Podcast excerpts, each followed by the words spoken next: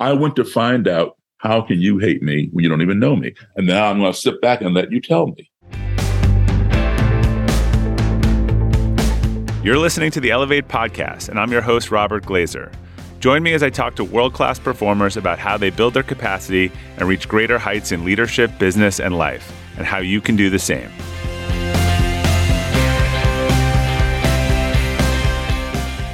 Welcome to the Elevate podcast. Our quote for today is from Sergio Uzan Evil can only be defeated by kindness between people. My guest today, Daryl Davis, has bridged divisions with some of the most condemned people in America. He's a professional musician, author, and lecturer.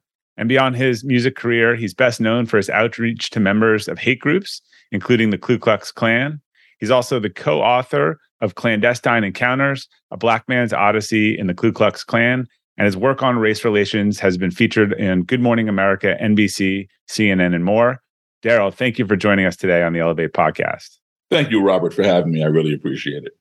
Yeah, so Daryl and I, uh, we, we didn't actually meet, but I saw him uh, speak at a conference I was at in, in July. And, and as I mentioned you before the show, I thought your message just hit a chord with me. We're, we're clearly living in this time where people are divided but for some reason they seem to believe that the answer to that is more is more division and anger and I don't, I don't think it's working. Uh, so i'm really excited to have you share your story with us today.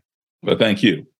So let's start in the beginning on a few fronts. I, I know your music's been a huge part of your life. Like what was what was growing up like for you? Where did you grow up? And and how did music kind of come into your life? Well i'm still growing up yeah. at age 64 but uh, at the age of three I began traveling the world as a child of parents in the U.S. Foreign Service. Wow. So I grew up, you know, during my formative years as an American embassy kid, living in different countries around the world every two years. You're there for two years, then you come home, you're here for a few months, and then you go back overseas to another country for two years. So that was definitely an, uh, a, a formative period of my life because my first exposure, if you will, to school was overseas. I started in 1961 at the age of three. And so I was uh, my exposure was to kindergarten overseas, first grade, third grade, fifth grade, seventh grade. So you had and to learn you had to learn how to meet people and connect. I had them. to learn how to meet people. I had to learn different languages. You know the whole thing. And my classrooms now. Now understand this, especially for your audience. We're talking the 1960s. I'm overseas I'm in school for the first time, and my classmates all around me are from every country in the world. All right. My classmates are from Nigeria, Japan, Russia, Czechoslovakia. Because are they all foreign services? Are they They're all? all foreign services from their country. Anybody who had an embassy in those countries, France, Sweden, Germany, you name it, yeah. all of their kids went to the same school. So that being my first exposure to school, you know, denoted my baseline for what school was supposed to be. But then every two years when I would come home, I would be in either all black schools or black and white schools. And back in the 1960s, the diversity in our school systems was not what it is today or what I had overseas. So when I was overseas, I was literally living about 10 years ahead of my time because mm-hmm. that multicultural environment had yet to come here. So even though um, you know desegregation was passed by the uh, Supreme Court in 1954, four years before I was born, schools did not integrate overnight. It took years and years. So uh, one time when I came home, it was uh, 1968. I was age 10, and I was in fourth grade, and I was one of two black kids in the entire school. There was a little girl in second grade. Where, where so, was this? This was in a town called Belmont, Massachusetts, which is a suburb of Boston. Yeah. So consequently, all of my friends, you know, were, you know, my peers, fourth and fifth graders. And they all, of course, were white. I'm the only black guy in the in the whole school, other than the little girl in, in second grade. So some of my friends, uh, male friends, invited me to join the Cub Scouts, 1968. I joined the, the uh, Cub Scouts, and we had a parade from uh, Lexington to Concord, right next door to Belmont, to commemorate the ride of uh, Paul Revere, along with some other organizations. But I was the only uh, Black scout in this parade. And everything was fine. You know, we're marching Uh, streets are blocked off. People are cheering and waving, all white people, and you know, yelling the British are coming and all that kind of thing. Until we got to a certain point in this parade route, when suddenly I was being pelted with uh, projectiles, bottles, soda pop cans, just small debris from the street by a small group of maybe four or five people off to my right on the sidewalk. I remember there being a couple of kids, perhaps a year or two older than me, and a couple of adults who were doing this. And because I had no precedent for this, my first thought was, oh, you know, these people over here, you know, they don't like the scouts. That's how naive I was. I didn't realize that I was the only scout getting hit until my den mother, my cub master, my troop leader all came running back into the line and huddled over me with their bodies and, you know, quickly escorted me out of this danger. I kept asking well, why, why are they hitting me? Why, why are they doing this? You know, I didn't do anything. And um, they, you know, all they would do is kind of shush me and rush me along, tell me to keep moving. You know, everything will be okay. Uh, they never answered my question. So at the end of the parade, you know, of course, I went home, and my parents were cleaning me up and putting band aids on me and asking me, you know, how did you trip and fall down and get all scraped up? And I told them that, you know, that wasn't what happened. I told them exactly what happened. And my parents, for the first time in my life, explained to me what racism was. Now, I know a lot of people may not believe this, but it's true. At the age of 10, I had never heard the word racism. I had no clue what they were talking about. That word was not in my sphere. I was around people from all over the world, you know, and nobody exhibited this kind of behavior, certainly not over skin color. And, um, you know, I didn't believe my parents. You know, they, they were pulling my leg, you know, so they weren't telling me the truth.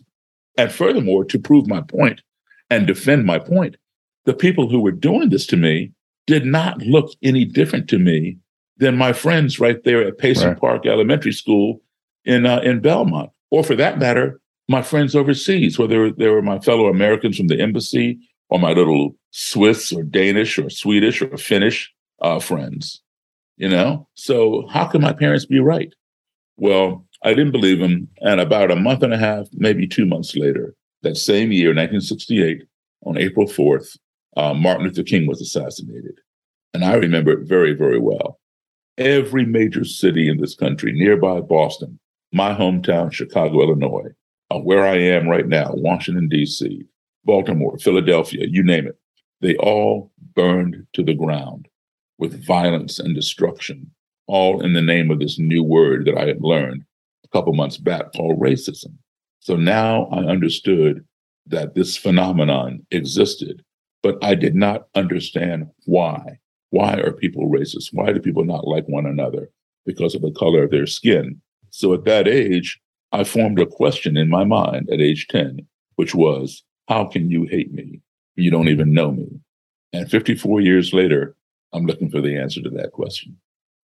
After that experience or that time, did you then flip back to being abroad? I mean, it must have just been like yeah like as you said like flipping decades like uh, on a switch when one place to another exactly it was like a time machine man you know you, you saw the movie back to the future yeah. you know something like that you know or you know whatever the, the time machine um yeah because you know we were there and then that fall right before school starts we went back overseas to another country and i was around what i called normalcy today you would call that you know, a multicultural environment. But back in 1968, the term multicultural didn't even exist. I remember when it came out, it was multi hyphen cultural. Now it's all one word. But to me, that was my norm. That was my my environment. And nobody, you know, threw things at you and all that kind of stuff. I guess so, every, everyone was different in that environment, right? Everyone was different. And we all got along, man. You know, we played together, went to school together, worked together, had slumber parties together. You know, it was the way life was supposed to be.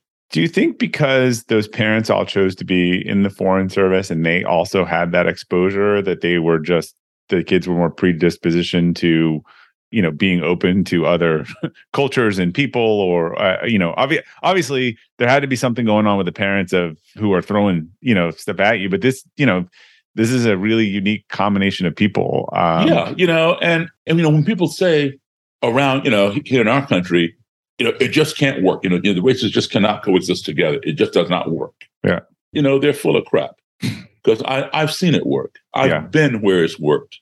Okay, and you know, travel. Let, let me give you my my very favorite quote of all time. Is this the Mark Twain one or? It's the Mark Twain Yeah, quote. it's a great quote. Yeah. Yeah, he said, travel is fatal to prejudice, bigotry, and narrow mindedness. And many of our people need it sorely on these accounts. Broad, wholesome, charitable views of men and things cannot be acquired by vegetating in one little corner of the earth all one's lifetime. That is so true. Racism, bigotry, these are learned behaviors. And what can be learned can be unlearned. And so what, what I was experiencing was a learned behavior. Had those kids and adults done the travel that I had done, would they be doing this today or back then? No, they probably would not. Now that that does not mean, of course, that that uh, that everybody who has not traveled behaves that way. Certainly not. Yeah. Okay. Some people, you know, are, are smarter than that. These are people who are basically very ignorant. And ignorance can be cured. Ignorance is cured with education. There, but however, you have people who are ignorant, you have people who are stupid. Unfortunately, stupidity cannot be uh, cured. Have you ever owned something that inspired you to up your game? Two years ago, I bought a dual suspension mountain bike for the first time, and it pushed me to ride trails that I had never been willing to try before. When we own exceptional things, they inspire us to do exceptional things. The all new Lexus GX has exceptional capability that will have you seeing the possibilities you never knew existed. Its advanced technology and luxurious interior mean that wherever you go, you'll never go without. The Lexus GX comes with available dynamic sky panorama glass roof, available front row massaging seats, best in class towing capacity, available 33 inch all terrain tires, and available multi terrain select. I've seen the new Lexus GX popping up all around my town, and not only does it have the capabilities to take you to new places on and off the road, but it's a great looking car. The new Lexus GX is ready to raise the bar for you. Live up to the all new Lexus GX, luxury beyond limits. Experience amazing at your Lexus dealer. When you're hiring for your small business, you want to find quality professionals that are right for the role. That's why you have to check out LinkedIn Jobs. LinkedIn Jobs has the tools to help find the right professionals for your team faster and free. LinkedIn isn't just a job board. It helps you identify and hire professionals you can't find anywhere else, even those who aren't actively searching for a new job but might be open to the perfect role. Case in point, last year I asked the CEO of a major ski resort how he got his job, and he told me that he saw it on LinkedIn and decided to apply. In a given month, over 70% of LinkedIn users don't visit other leading job sites. So if you're not looking on LinkedIn, you're looking in the wrong place. On LinkedIn, 86% of small businesses get a qualified candidate within 24 hours. Hire professionals like a professional on LinkedIn. The team at LinkedIn is also constantly finding ways to make the process easier. They even just launched a feature that helps you write job descriptions, making the process easier and quicker. Post your job for free at linkedin.com slash practical. That's linkedin.com slash practical to post your job for free. Terms and conditions apply. I, I, yeah, I loved your. I, I loved this. Can you? Will you highlight what the difference between ignorant and stupid? Because I, I loved your definition of those. okay. Well, this is my definition. Yes. Uh, it's shared by some, but perhaps not by others. Okay, some people think that the terms ignorance and stupidity are synonymous. Me, I don't. And here's how I would define them an ignorant person is someone who makes a wrong decision or a bad choice because he or she does not have the facts or proper information to make the correct decision or good choice. You give that person the proper information, the facts, then you have alleviated their ignorance and they can make a good decision. A stupid person is someone who has the facts and still makes a bad choice. So, for example, if I have a room and I paint the walls in the room and I do not post any signs that say wet paint, stay off the walls, anyone entering that room is ignorant. Now, I don't use the term ignorant in the derogatory sense, but in the sense of being unaware. Right. I was going to say because they almost sound backwards the way they're used in society. So it's an interest. Yeah. Well, it, it, can be applied either way, right? Yeah. Um. So I'm not being derogatory. I'm saying unaware. We all are ignorant to certain things. Right. All right. I'm ignorant when it comes to car repair. That's why I take my car to a mechanic. okay. Right. So anyway, um, uh, they're ignorant when they walk into the room as to the fact that these walls are wet. You know, there's no indication and someone might go and lean up against the wall and now he has paint on his clothes. I can alleviate that ignorance by providing the facts, providing the proper information. I can put up signs that say, wet paint, stay off the walls. I can stand in the doorway and tell each and every person entering that doorway, hey, folks, I just painted these walls 10 minutes ago. They're still wet. Gather around the center of the room. Stay away from the walls. So now everybody has the proper information. But still, one of those people goes and leans on the wall, and now he wants to know why is there paint on his clothes? It's because he's stupid. So we can cure ignorance, but we cannot cure stupidity. If you give somebody the proper information, the education, and they don't use it, nothing you can do. The cure for ignorance is education and exposure. And that is where we need to focus our energy, our time, our efforts, and our money, providing better education and exposure, especially to young people. So going back to young and to your timeline, so you shift, so you, you go back for your next tour abroad. So now you come back, well, you're 13 or 14 at that point, right? Where, where do you move right. then? Is it a different different place every time? Yeah, we were here uh, in uh, Montgomery County, Maryland, uh, right outside of Washington D.C. And then, lo and behold, I have another uh, racial experience, if you will uh, 15 years old, and I'm in the uh, 10th grade. And um, we had a class called the POTC, which stood for Problems of the 20th Century. We had a fantastic teacher. This class was for seniors, and but I was taking it as a sophomore in 10th grade. And he would bring in, you know, controversial people to uh, to address, you know, the classes, the POTC classes. And on this day in 1974, he brought in the head of the American Nazi Party. Now, you could never get away with that today. but, you know, right. we're talking 1970s. There's some argument of whether, you, whether right today, or whether you should have listen to that person and then argue them versus not have them. But that's a different different yeah. discussion. But yeah, but that must what? have been. I, I yeah. am when, when I tell people that they're appalled. I mean, unless they're older people, yeah, remember the 70s, right? They are appalled. I say, you know what? that was one of the best things that ever happened because I, I, could see the stupidity in this world right there in my face, standing less than 10 feet from me. So, what did, what did this person say? Uh, this person stood up at the, uh, his name was Matt Koehl. And let me just give you a little bit of background yeah. in the American Nazi Party. The American Nazi Party was formed by a fellow named George Lincoln Rockwell.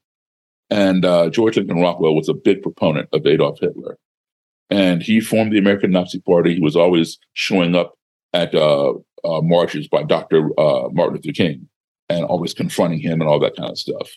And George Lincoln Rockwell, uh, his right hand guy was a guy named Matt Koehl, his right hand lieutenant. And um, Rockwell was murdered by one of his own American Nazi members. Uh, they got into an argument and the guy shot him.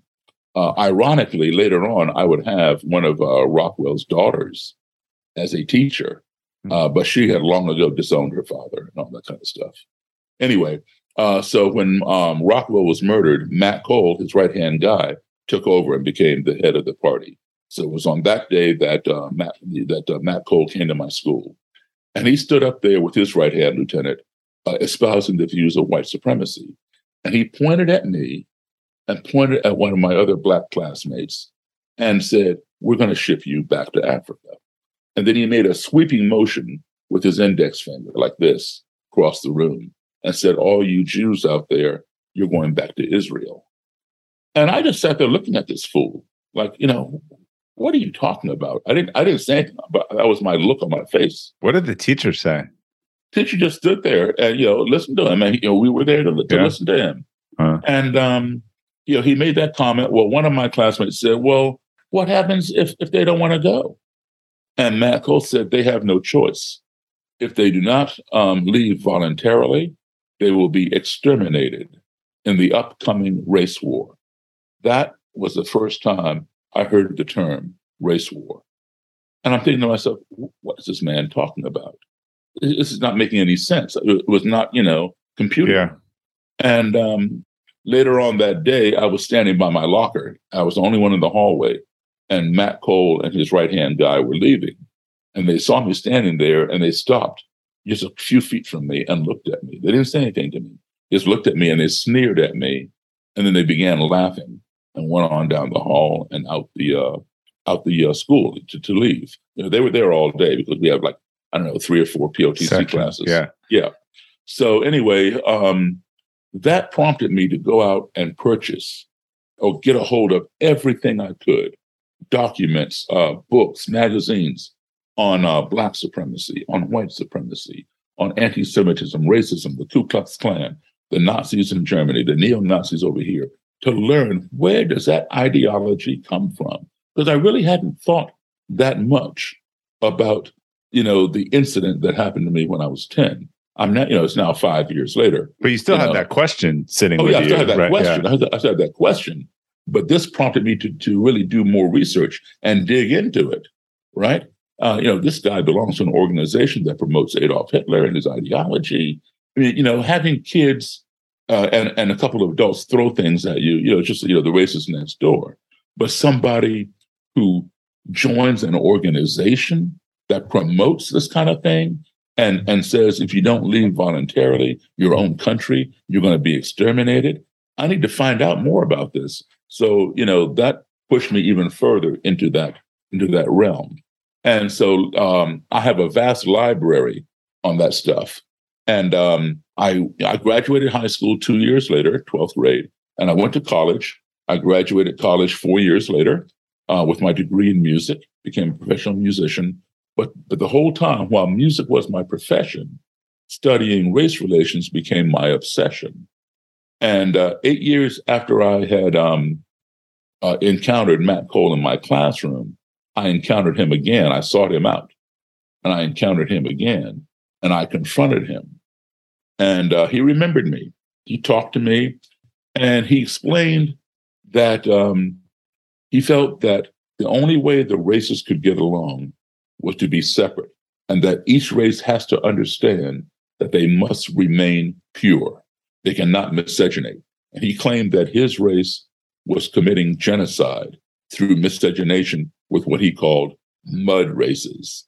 He said that his race was becoming a mongrel race. So anyone who was non-Aryan, that's what he calls the white race, Aryans.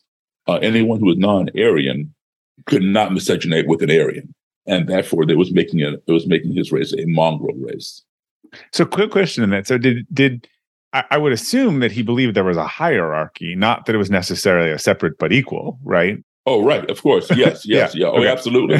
Absolutely. yeah. yeah. Thus the term white supremacist. Yes. Okay. Because in, in you describing that, you made it sound like his central thesis was that just they shouldn't be mixed. But I yes, okay, right now. Now he says now when when they say separate but equal, understand uh, they're talking equal in terms of materialistic, yeah, not in terms of intelligence. They want you to have your own neighborhood and your rights. own your Yeah. own school, your own swimming pool, your own restaurants, you know that kind of thing, and and they have theirs. So that's separate but equal in their mind. But in terms of IQ and and eugenics and all that kind of stuff, Right. no, they they feel they are superior. So you started a, a dialogue with him on this. So what and so what how did that resolve or not resolve after that discussion?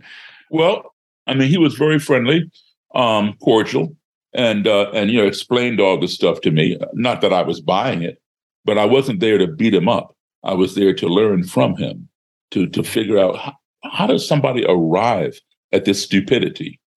And um, so, you know, I learned that from him, and then I would see him again a third time, and this time uh, he was surrounded by uh, he and his Nazis were surrounded by police. He was having a rally, a public rally, and uh, there were about 50 of them that had come from all over the country. Uh, he was having his national recruitment rally for the American Nazi Party in Washington, D.C. Now, What what year is this? 19, I want to say 1982. Oh, yeah. Okay. Now, get this. tens of thousands of people converged on this rally from all over Baltimore, Philadelphia, New York, Richmond, Virginia, and of course, people right here in the DC, Maryland area, Northern Virginia area, to protest and to attack these uh, these Nazis. Why? So of course they had police protection. Uh, why do they have police protection? Because they are guaranteed the right to freedom of speech and the right to freedom of, of assembly, like we all are within our Constitution. So if you take that right away from them, it can be taken away from you as well. So that kind of thing must be protected.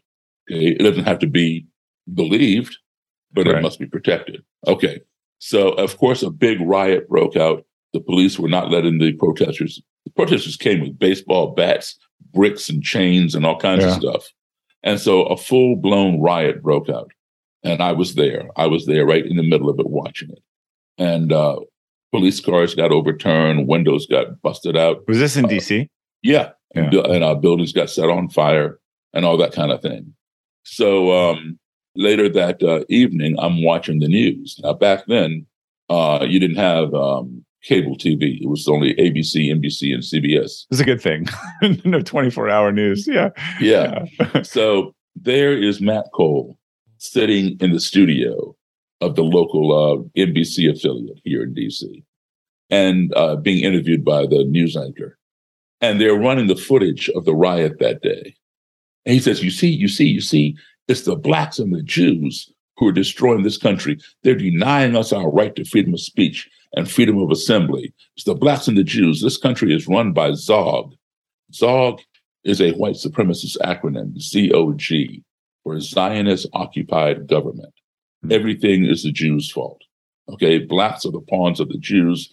The Jews run the media, they run the banks, they do this. Everything is their fault, and that you know. So that's his his uh, thing. And it was then that I realized, because I was trying to figure out why is he having his American Nazi Party recruitment rally in Washington, D.C.? That doesn't make any sense. Washington, D.C. is two thirds black. Yeah. And there are no black people there in D.C. who want to join the American Nazi Party, and certainly no Jews in D.C. or anywhere that want to join the American Nazi Party. So why D.C.?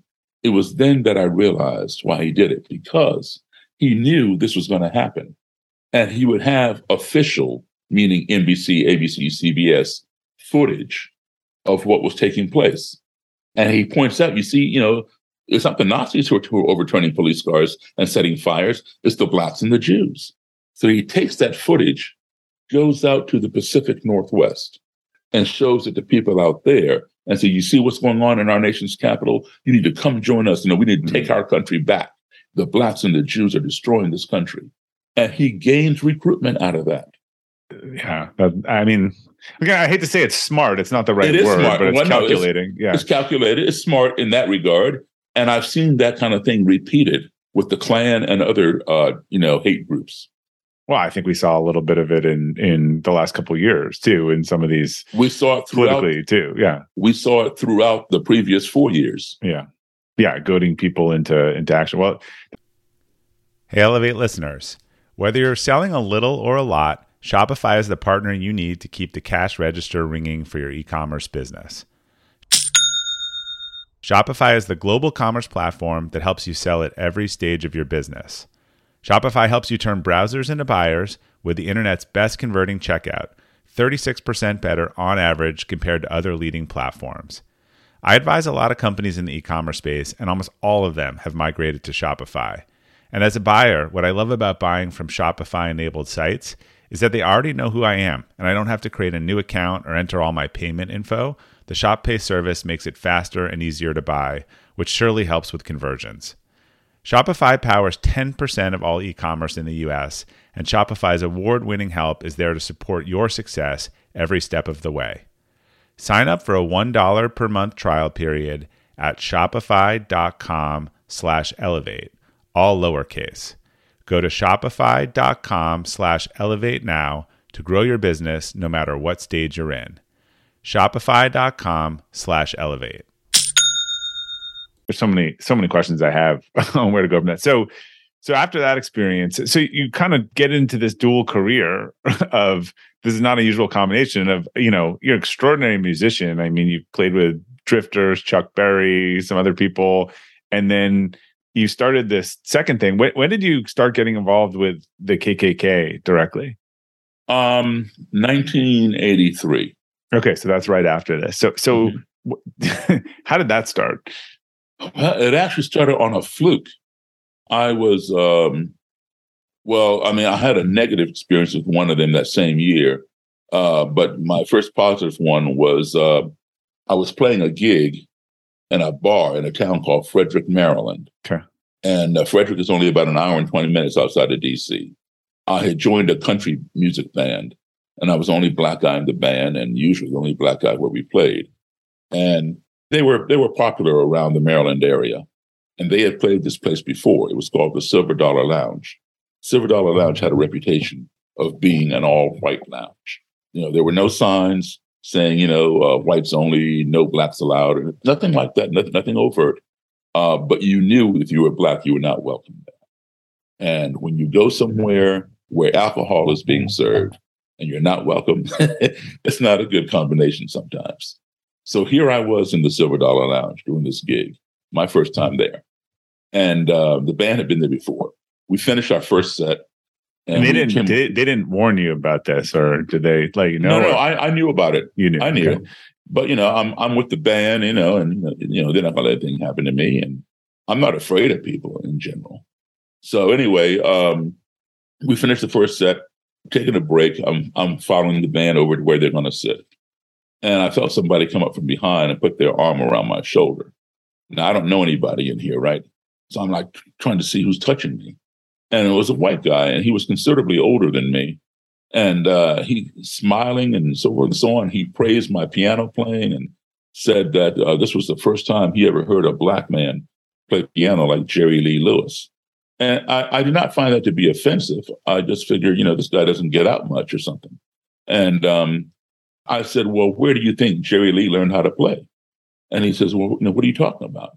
And I said, Well, he got it from the same place I did, from black blues and boogie woogie piano players. That's where rock and roll and rockabilly uh, evolved.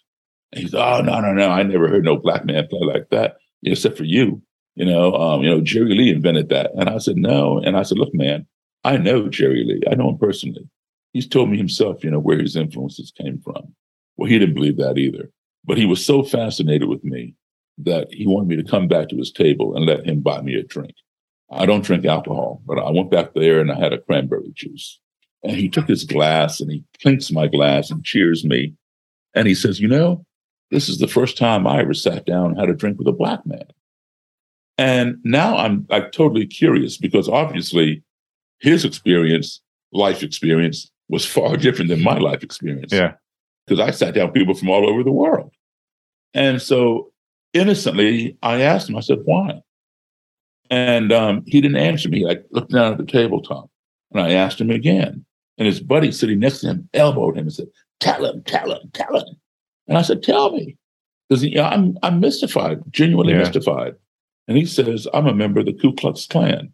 And I started laughing at him. I, I was genuinely laughing because I didn't believe him. Because, you know, remember, I have a vast library on books on the Ku Klux Klan, and yeah. I've read them all. And none of them talk about how a Klansman will come up and embrace a black guy and want to hang out and buy him a drink and praise his talent. It doesn't work that way. So this guy is BSing me. While I'm laughing, he goes inside his pocket, pulls out his wallet, and handed me his Klan membership card. I recognized the Klan emblem on it, which is a red circle with a white cross and a red blood drop in the center of that cross. And I realized, oh my goodness, you know, this thing is for real.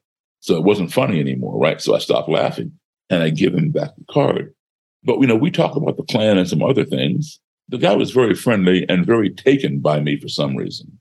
And he gave me his number and wanted me to call him whenever I was to return to this lounge so he could bring his friends to see, as he put it, the black guy who plays piano like Jerry Lee. His Klan friends? His Klan friends, yeah. Seems like a bad idea, but yeah, yeah, okay. Uh, well, actually, it was a good idea. yeah, and uh, I, I, see things a little differently. no, I and uh, so you know, I would call him, and he would come. He'd bring Klansmen and Klanswomen, And of course, you know, they didn't come in robes and hoods. Yeah. I would see that later. You know, they come in regular clothing and they would gather around near the stage and watch me play. And then they'd get out on the floor and dance. And on the breaks, you know, I'd make my table, say hello, thank you for coming. Uh, most of them would remain there at the table because they were curious about me. But there were a couple of them, every time I walked that way towards the table, they'd get up and move to the other side of the room. Mm. So the message was, you know, we don't want to shake your hand. We don't want to talk to you. We just want to look at you. But yeah, which was fine. So this went on until the end of that year, at uh, which time um, I quit that band and I went back to playing rock and roll and whatever else. And I lost track of the guy. I had no reason to stay in touch with the Klan. So, um, you know, several years later, it dawned on me, Daryl, you know, you blew it. You know, the answer to your question that's been plaguing you since the age of 10, how can you hate me if you don't even know me? It fell right into your lap and you didn't even realize it. Who, because, you know, none of my books answered that question. They all talked about it, but didn't answer the question. And when I would ask people, you know, why are people like this? They say, oh, Daryl, some people are, just like that. You know, that's just the way it is. Well, that's not an answer. You know, I'm, I'm looking for the why. So I realized the answer fell right into my lap. Who better to ask that question of than someone who would go so far as to join an organization that has a history of hating people, of practicing hating people that uh, don't look like them and who don't believe as they believe? Who, who would go out and practice that in a group? You know, Matt Koehl would. This okay. guy would. So, um, you know, I figured I better get in contact with that guy. And uh, I'm going to write a book because all of my books on the KKK were written by uh, white authors, except for two by black authors, but not interviewing the KKK, yeah. talking about how they escaped the lynching by the KKK. So that's what led to that. I got a hold of the guy, and through him, you know, I would I would meet other Klan people. Uh, he didn't want me to reveal to the other people where I got their information, et cetera, et cetera. But uh, I ended up, you know, traveling around up north, down south, Midwest, West, and interviewing various Klan leaders and groups, members. And I wrote that book. And what was the, well, what was the biggest theme that you learned, or sort of how did it inform your whole thinking? You had been reading these books for years. What was what was different in person than you had found in the literature in terms of? okay, know? yeah, it it was a a very good experience for the most part, and I'm still doing it. Yeah, because my uh, beliefs changed, as did theirs. Not everybody I met you know, changed their beliefs. Okay. But a lot of them did and continued to do so. My belief was this as kids, you and I and anybody you know probably learned as young kids that a tiger does not change its stripes, a leopard does not change its spots. They are who they are, and, that, and that's what they look like. And that's not going to change. So, with that in mind as a foundation, why would anybody think why would I think that a Klansman or Klanswoman would change their robe and hood? That's who they are, just like the tiger with the stripes and the uh, leopard with the spots. So I never went into these meetings with these people to interview them with the thought of converting them. The media has it all wrong. You know, a lot of times when you Google my name in the media, it'll say something to the effect of black musician converts X number of white supremacists. You actually went to to listen to them, right? I mean, that yeah. was really the have a discussion, understand why they to, I thought. Went, I went to find out how can you hate me when you don't even know me, and yeah. now I'm going to sit back and let you tell me, okay? Because here's here's one thing that I learned in my travels. I've been to 61 countries on six continents. Hmm. Between traveling with my parents as a kid and now as a musician, whether I'm performing over there or speaking, I've played in all 50 states. So I've been exposed to a lot of different people. And one thing that I've learned is this no matter how far I go from our country, whether it's right next door to Canada or Mexico or to the other side of the planet, everybody I encounter, no matter how different they may be, they don't look like me, they don't speak my language, they don't worship as I do, or what have you. All of them they all want these five core values in their lives, all of us. We all want to be loved. We all want to be respected. We all want to be treated fairly and truthfully. We all want to be heard. And we all want the same things for our family as anybody else wants for their family. And if we learn to apply those five core values or any of those values when we encounter an adversarial situation or we find ourselves in a society or culture in which we're uncomfortable or unfamiliar, I can guarantee our navigation will be much more positive and much more smooth. And this doesn't just apply to race relations, it applies to any kind of controversial thing, you know, where you're on one side, somebody else is on the other. It could be abortion, it could be the, the last presidential election, it could be the upcoming presidential election, global warming, uh, nuclear weapons, you name it. These are hot topics. So you're on one side, somebody's on the other. Apply those values, and the conversation can be held, and we can learn from one another. We may not end up agreeing, but at least it's civil. Right. You might may find more points of of agreement or empathy exactly. than you may realize. Exactly. Right? And at least we can understand why they believe that way, and they can understand why we believe this way. Right. So I was there to to ask the question: How can you hate me? We don't even know me, and I'm going to sit back and let you unload. And here's what happens. I'll give you a an example, a true example. So, uh, well, Mr. Davis, uh, you know, you, you have to understand, you know, you know, black people are prone to crime, and that is evidenced by the fact that there are more black people in prison than white people. So this guy is sitting right across from me, yeah, right, telling me this, this Klan leader, and basically he's calling me a criminal. And now what he is saying is true that that there are more black people in prison than white people. The uh, statistics and data show that, but that is not the reason that we're prone to you know we're not prone to crime because of that. Okay, so he's seeing the data. The data supports what he's saying, but that's not the reason. He's not looking at the fact that sometimes our court system is imbalanced and send black people to prison more often than send whites who committed the same crime. All right. But I'm not interrupting him. I'm sitting back listening because people want to be heard, right? So then he goes on to say that um, Black people are inherently lazy. We don't want to work. Uh, we want to scam the government welfare system. We always have our hand out for a freebie and all that kind of stuff. So now he's calling me lazy. I'm just sitting back listening.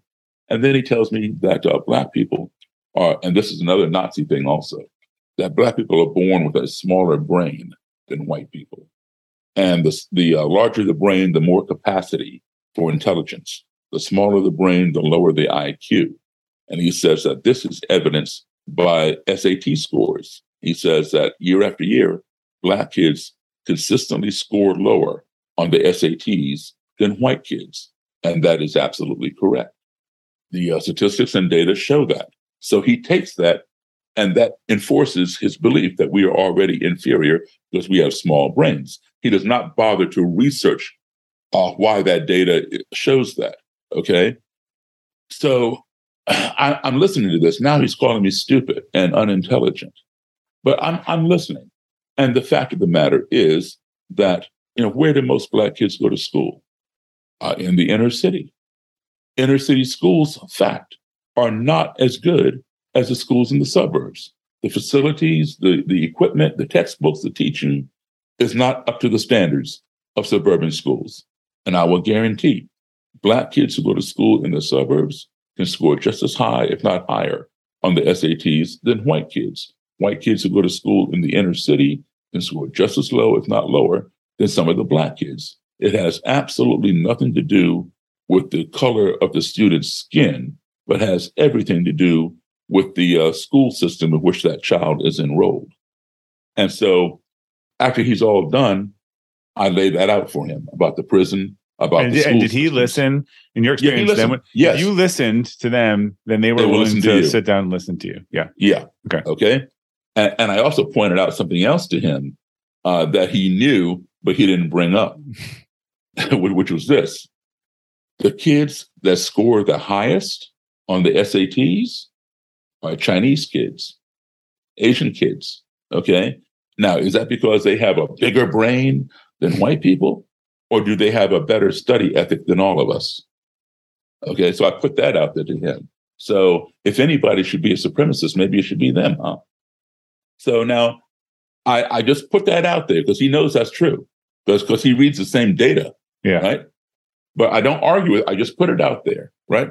And so now here's what happens. He goes home. No, he, he doesn't change his mind right then and there.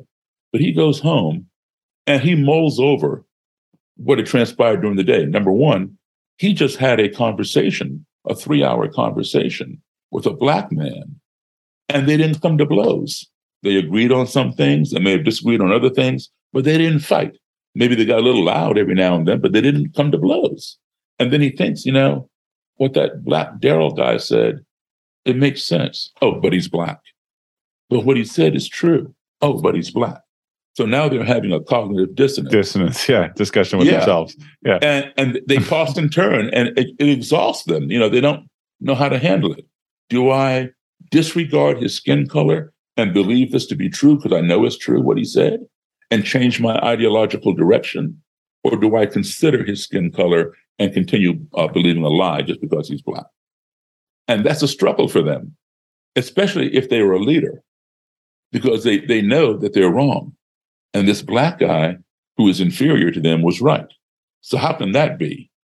And so they finally come to the conclusion, most of them, some of them don't change, but most of them do, because they're, they're tired of this dissonance riding around in their head. And so now they're faced with the dilemma of telling their members, if they were a leader, hey, folks, I was wrong. I'm stepping down. That's a tough row to hoe.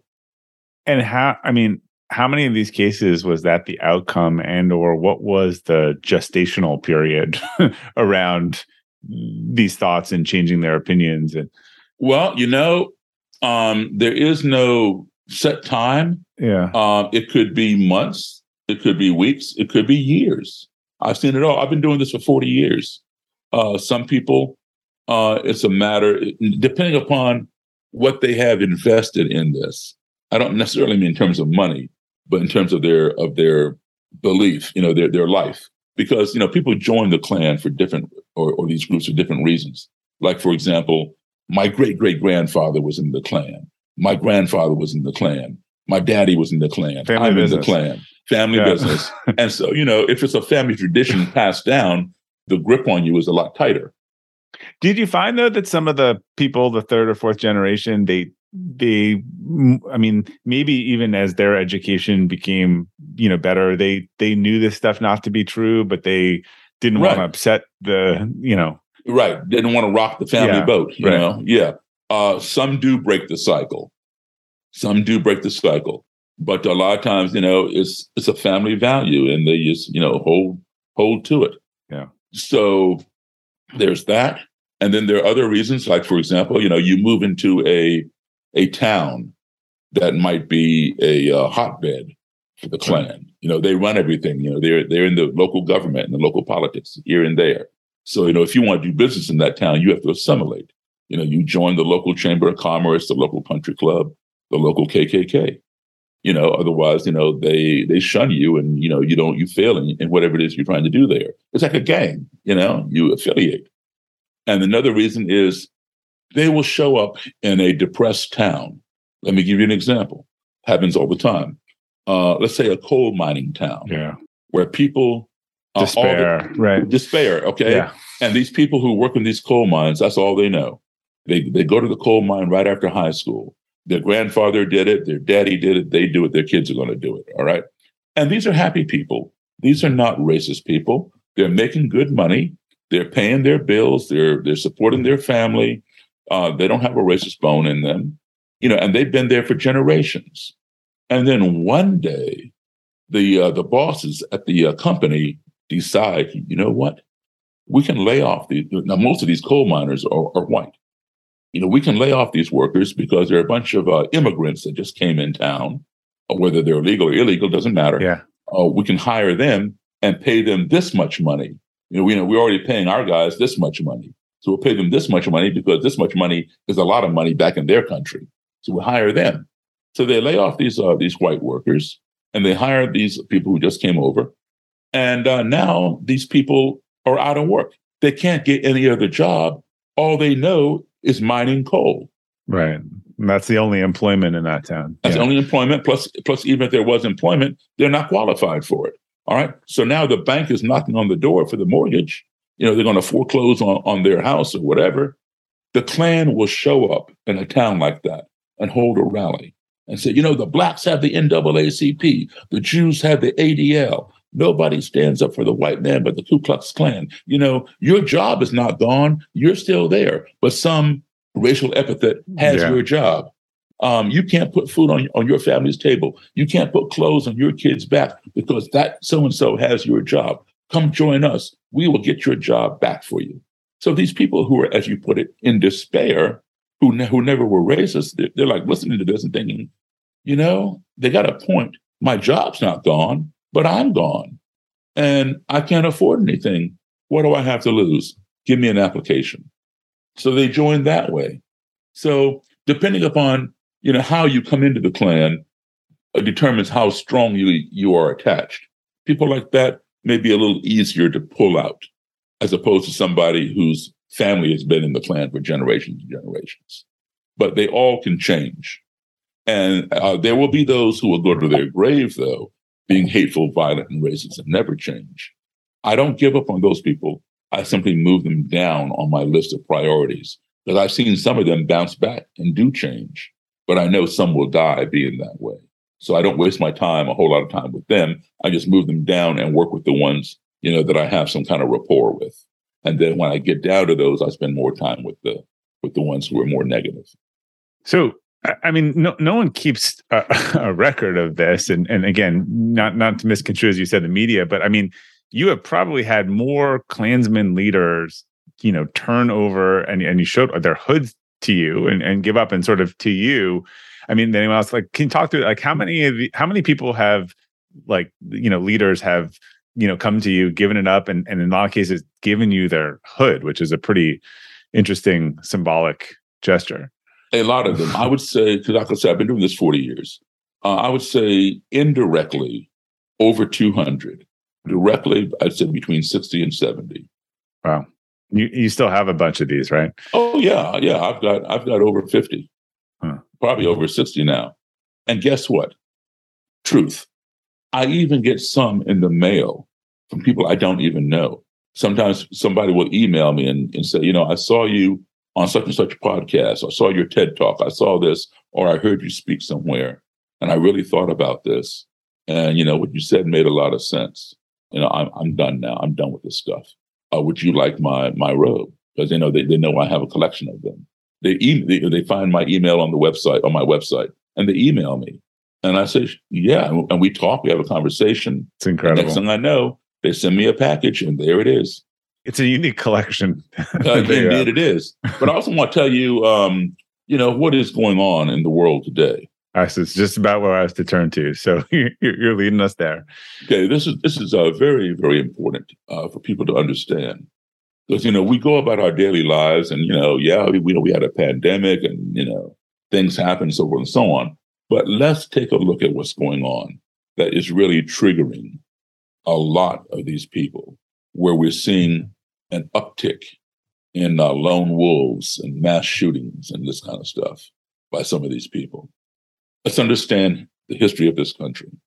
This country was built on a two tier society white supremacy at the top and slavery at the bottom.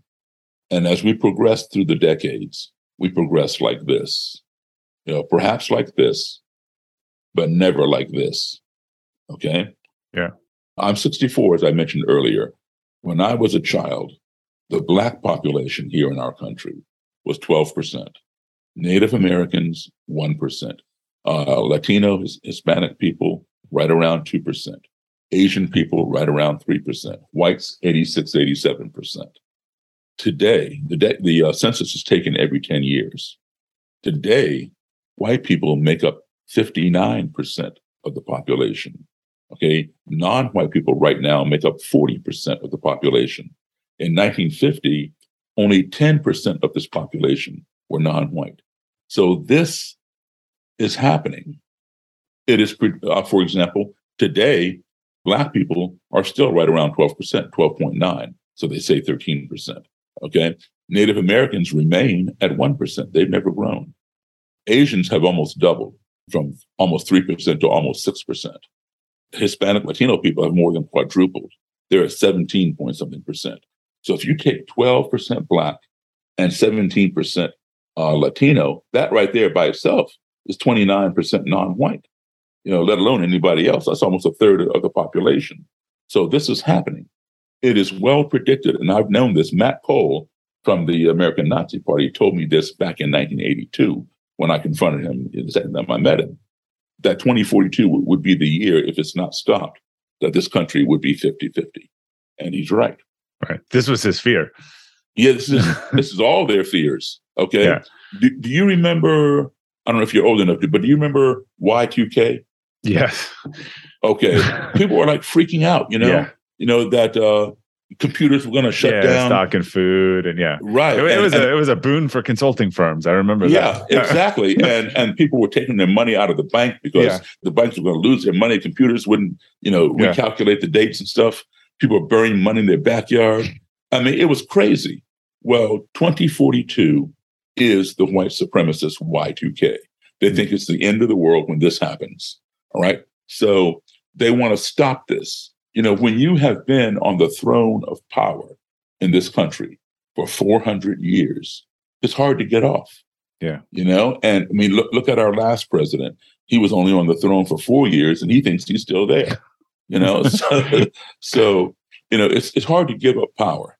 So, you know, when I first started this, there was the Klan, there were white power skinheads, and neo Nazis. That was pretty much it. Today, you got the Klan, white power skinheads, neo Nazis, three percenters, the Oath Keepers, the Proud Boys, this group, that group, on and on and on. And they're all saying, come join us, come join us. And we're going to take back our country. We're going to send those people back to where they belong. And we're going to make America great again, on and on and on. You know, it's that fear of this. And um, when people go and join these groups out of fear of being erased, because what they tell me in person is, Daryl, I don't want my grandkids to be brown. They call it the browning of America or Yeah. white genocide through miscegenation, right? So when they run and join these groups out of fear of their tribe being erased, and the group fails to take back the country or send those people back to where they belong, some of them get frustrated and they say, you know what? If the Klan can't do it or or the three percenters can't do it, I'll do it myself. And they walk into a black church, boom, boom, boom, or into a synagogue, boom, boom, boom. The Walmart in El Paso, boom, boom, boom. You know, the Buffalo grocery store and shoot up people. These are called lone wolves, right?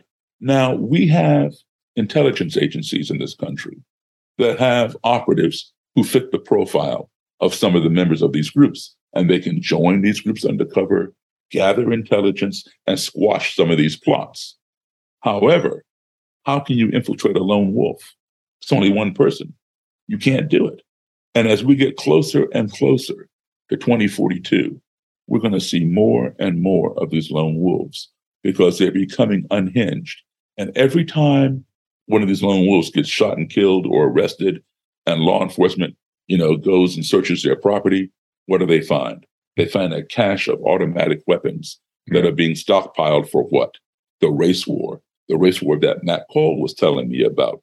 They call it RAHOWA, R A H O W A, RAHOWA, which is an acronym for Racial Holy War, the first two letters of each word. So that's what they're looking for. And that's why they're, they're becoming unhinged. And this is why it is crucial that this kind of thing be addressed now. It's in your face. It's always been here, but now it's in your face. And when you say, I'm- I'm curious, based on on your history and type of dialogue, do you think that discussing that fear more openly, e- even if irrationally, that is part of and being willing to acknowledge that they have that fear would Yeah. help? Yeah, Absolutely. Yeah. Absolutely. Because, you know, when you don't address something openly and let people know what's going on and be able to talk about it, that fear just boils and boils and Right. boils. And then, you know, it's like a pressure cooker. If you don't release that valve, what's going to happen? It turns into a bomb and it, it, explodes. We saw that in Charlottesville. yeah. I think people are always worried about their heritage, right, R- right or wrong. It, it, Mhm. You know, lo- losing that in some way. I'm curious because you said it before when you were talking about whether you just think some of the things that we're seeing today are are, are counterproductive, particularly on on campuses. You know, you were talking about you know, contrasting your approach. You're talking about the right to free speech and have an opinion on, on some of these environments and campuses. It, people won't even let people talk, and this is not about objectionable things, but just you don't even have a right to your opinion or speak. And I, I, I can even use violence to get you to, you know, stop showing your opinion. Are, like, are we? this seems to be completely counter to the approach that you had, which actually had success. Which is why don't we have some discussions and get this stuff on the table and and hear what each other has to say. This is uh, you know, you talk about cancel culture. Yeah. And um, you know, you we, we saw we saw that display itself in Donald Trump's election during his campaign. Okay, look, he was uh, was running for president back in 2016, and there were 17 candidates, including him, on the Republican ticket. All right. He won. He did not beat the other 16. He demolished them. He wiped them out. And how did he do it? We saw him. We watched the debates. He bullied them. He called yeah. them names. He stalked Hillary around the stage. And nobody thought this man was going to win. They thought, you know, this guy is a buffoon, so forth and so on. You know, this guy is not presidential. They laughed at him, et cetera, et cetera. But through his canceling them, stomping on them, calling you know, him little Marco, uh, insulting Carly Fiorina's face, you know, she doesn't have a presidential face, and so forth and so on, uh, insulting Ted Cruz's wife or whatever he did. You know, he bullied and demolished these people. And lo and behold, guess what? He won. So what is that? What, what kind of message does that send to people? Oh, well, maybe if I do that, I will succeed in what I want. That is part of it. Hmm. That is part of it. I'm not saying it's the right way to go. Yeah. I'm just I'm just giving you right. uh you know a contributing factor to why we're seeing so much of that today. Now look look at some of these Congress people like Marjorie Taylor Greene and some of these other buffoons out there who are canceling people and and insulting people. We never had that before. And yeah, we, we had disagreements in Congress, of course okay? But not to that extent until we saw somebody show how much uh, they, they could do it and get the top position in the country, even the top position in the world, president of the United States. And he got that through through what he did, what, through bullying and all that kind of stuff, because he didn't improve the country any. So now other people think, you know, hey, I can rise into my political aspirations if I follow that that playbook. And that's what we're seeing. But guess what? That playbook did not succeed in his uh, second uh, election, did it? Yeah. Well, it's also right. I I always say whatever whatever weapon you try to use will eventually be used against you, right? And right. so you're, you're, the the intolerance I think from the far left has right has now sort of been mimicked on the on, on the far left, and it, yes, it, it has. yes, it has, and it's just as bad. It's just it's just as bad on the left as it is, as it is on the right. Right. And I tell you something, you know, a missed opportunity for dialogue is a missed opportunity for conflict resolution. Nothing gets resolved without conversation, without talking about it. You know, and the, the most effective weapon to controversy that can obliterate racism, uh, disagreement, et cetera, et cetera. It's the most powerful weapon. Uh, it's also the least expensive weapon. It's free. It's called conversation. Yeah. It's called dialogue. We spend way too much time talking about the other person, talking at the other person, and talking past the other person. We can resolve a lot more just spending a little bit of time talking with the other person. You know, when two enemies are talking, they're not fighting, they're talking. They may be disagreeing, but at least they're talking. It's when the conversation ceases that the ground becomes fertile for violence. So we got to keep the conversation going. Right. And there's also this evolving viewpoint that uh, I, I, think everyone has to agree, or that if you don't agree with my opinion, you're objectively wrong. Right. and that and that's a very hard position to come to a common ground on, right? Like you're just wrong, and we're not gonna I'm not gonna even listen to you because you're so wrong, right? I, if, I, if I want your opinion, I'll give it to you. yeah. And this is I read someone's analysis. I actually think it was Stanley McChrystal was talking about uh, actually was talking about Martin Luther King and was saying that he understood that actually the only thing that works is to try to build a bigger tent and to bring more people in. And he sort of went after the people in the middle who he felt exactly. like were reasonable and and you know w- w- there was positions that how could they disagree with some of these universal principles and, and that the bigger tent is the only thing historically that's worked but i think now everyone's trying to just pitch a little tent and and and, and throw everyone well, out you know the other side what you do is you you uplift the middle right when, when things are polarized you uplift the middle when you build the middle it creates kind of a vacuum common humanity principles. Like, right. right. It will suck the left and right into it. Yeah. Because they become obscure. So they will eventually be pulled into the middle. Yeah. It's interesting. I, I think the majority is in the middle, but we just hear from the the 10% sides 90% right. of the time, you know, right. each day. And, and I don't think the people in the middle feel very well represented at all in that.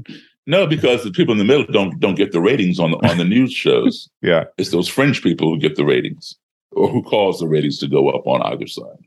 So do you think in terms of campuses and schools and that that, you know, changing the approach of you know, I, I, always think sometimes when you try to cancel a speaker, it gives them more attention versus them speaking to an empty crowd, you know, yeah. and, and bringing the attention or saying, look, you want to go to listen to that person spew that stuff? Go ahead. Like uh, that's, you know, what is your thought on sort of? Well, my, my thought on that is this the reason why, well, one of the reasons I've been canceled before. Okay, yeah.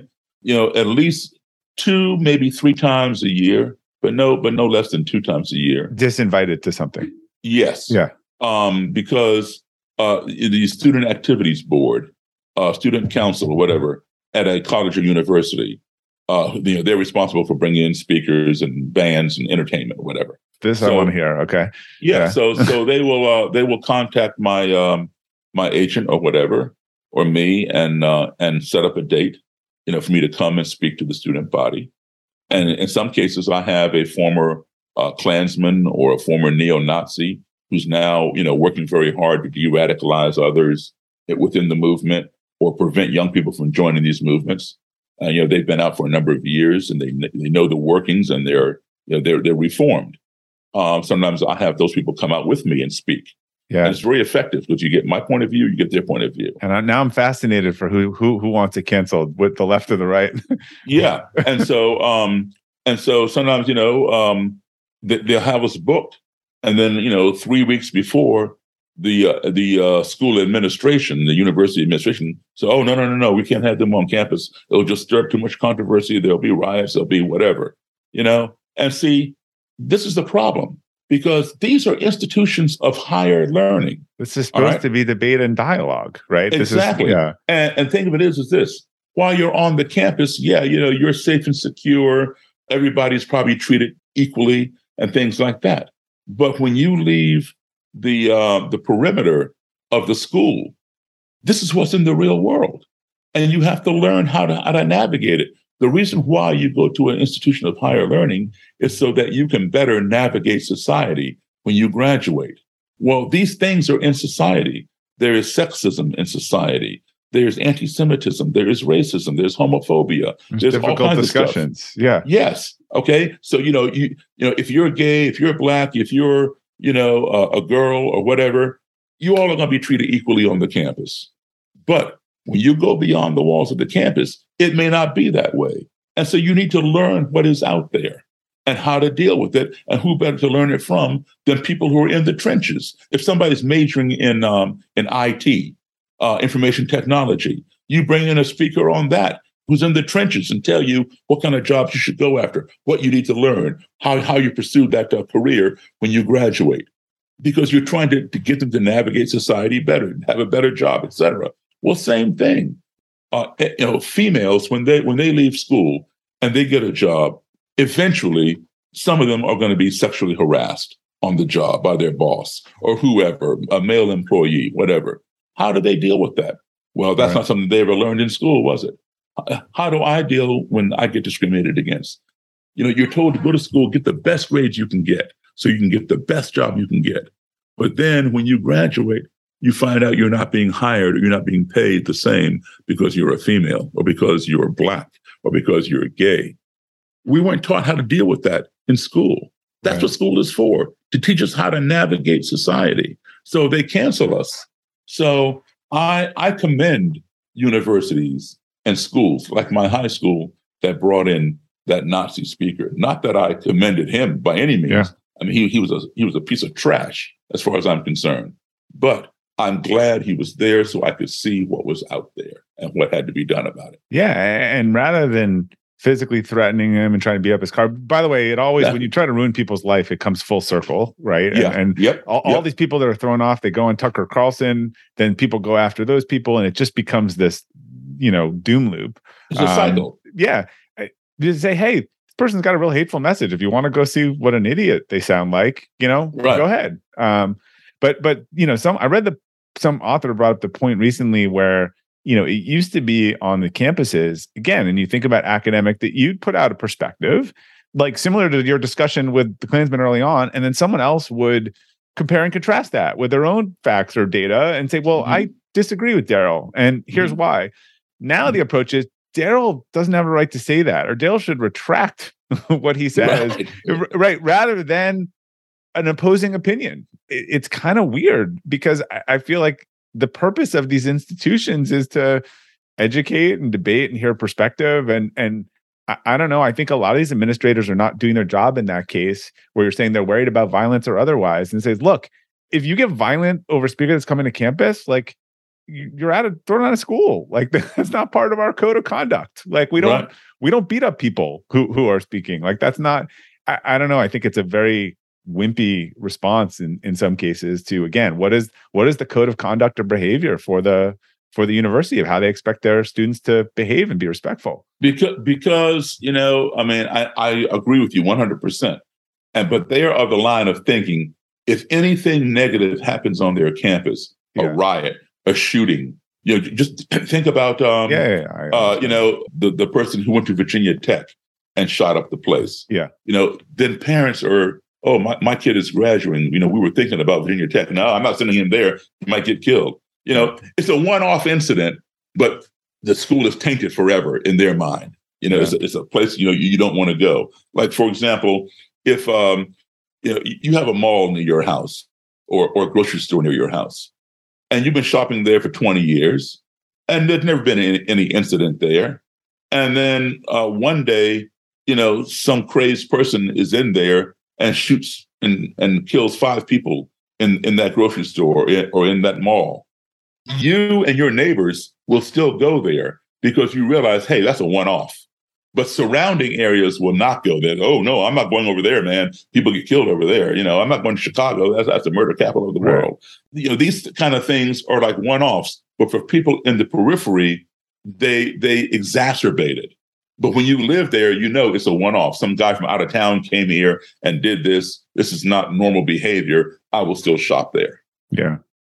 Well, the schools are stuck in between, you know, some of them have become more of a customer service mindset versus, you know, an organizational mindset of, again, I, I think of a company like we have mm-hmm. values and we have behaviors, and here's how we expect people to behave and what's okay to do and not to do. But I think some are probably afraid to say that. But also, I understand in these cases the right there's a, the 1% uh, risk but it, what is it that uh what is it that upton sinclair said? I think he said something to the effect of sometimes um, a man's salary depends upon what he doesn't understand. Yeah i'm paraphrasing. Yeah. That's, so that's why he keeps silent. It's a fair quote. Well we we could go on forever uh, but uh, let, let's it's a question I always like to ask to, to wrap it up. I say it's it's multivariant because it could be singular or, or repeated or professional or, or, personal. But what's a mistake that you've made that you've learned the most from? Um, probably believing that people cannot change would be one of them. Hmm. Uh, I've proven that people can change. I never set out to change anybody, but when I saw it happen before my eyes, and then it happened again and again, I thought, you know what? I'm onto something. That's why I'm still doing this today. Because, you know, I wrote my book, I got my information. I didn't need to stay in contact with those people, but I'm doing it because I saw that change. I never went in with, with the thought of converting anybody. They are who they are. They have their stripes or their spots. That's who they are. They'll never change. I just want to know why you hate me. That's all. And then we're done. I'll never see you again. And now some of these people are some of my best friends who've changed. We go out, we hear bands together, we go to dinner together. These are know. former Klan leaders. Yeah, yeah, yeah. And you know, I, I had some at my wedding. You actually just made me think of a question I didn't ask before, so a bonus. But what was the reaction to the book, both within the Klan and outside the Klan? Uh, the Klan liked it actually. Yeah, um, I got a lot of a lot of support on it. There were some people who were um, detractors, like you know, you know, this is the wrong approach. You know, you don't, you don't go and sit down with the enemy. You yeah. know, you you you're giving them a platform, and on and on. You know, you're always going to have your detractors, of course. You know, but my question is this to my detractors: I've got over 200 people to leave that ideology behind. I've got you know uh, 60, 70 Klan robes and hoods and swastika flags given to me by people who used to use these actively. What do, what do you have? yeah, yeah, what do you have? You know, and then they shut up. That that yeah, that's a big data argument. Uh, that that. Well, look, your, your story is fascinating, Daryl. Wh- where can people learn more about you, music, work? Where where can they go? They can go to uh, daryldavis.com. And Daryl is spelled D A R Y L, only one R, daryldavis.com. All right, Daryl. Th- thank you for uh, for joining me and, and, sharing your story. I think it's a huge inspiration, a model that people can learn from in a in a world today that feels sometimes you know more divided than ever. Well, Robert, thank you for having me. I really, really appreciate it, and uh, thank you all for listening. And I hope some at some point you'll have me back again. Uh, we definitely will. So thank you for joining us uh, today on the Elevate podcast. Uh, you can learn more about Daryl and his work on the episode page at robertglazer.com, and we'll include a link to his website. If you enjoyed today's episode the Elevate podcast in general, I'd really appreciate if you could leave us a review as it helps new users discover uh, amazing guests such as Daryl. So thanks again for your support. Until next time, keep elevating.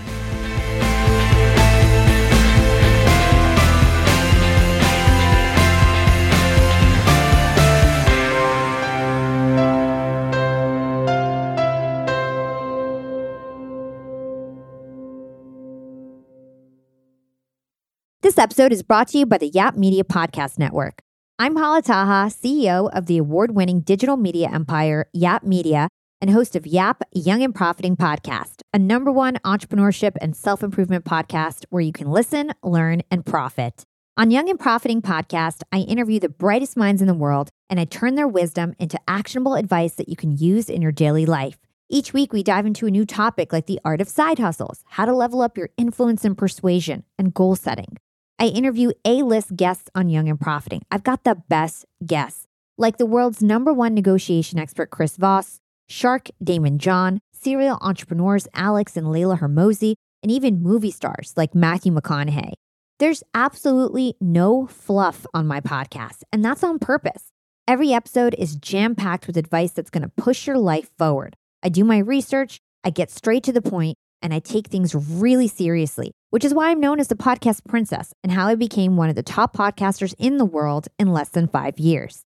Young and Profiting Podcast is for all ages. Don't let the name fool you, it's an advanced show. As long as you want to learn and level up, you will be forever young. So join Podcast Royalty and subscribe to Young and Profiting Podcast, or YAP, like it's often called by my YAP fam, on Apple, Spotify, Castbox, or wherever you listen to your podcasts.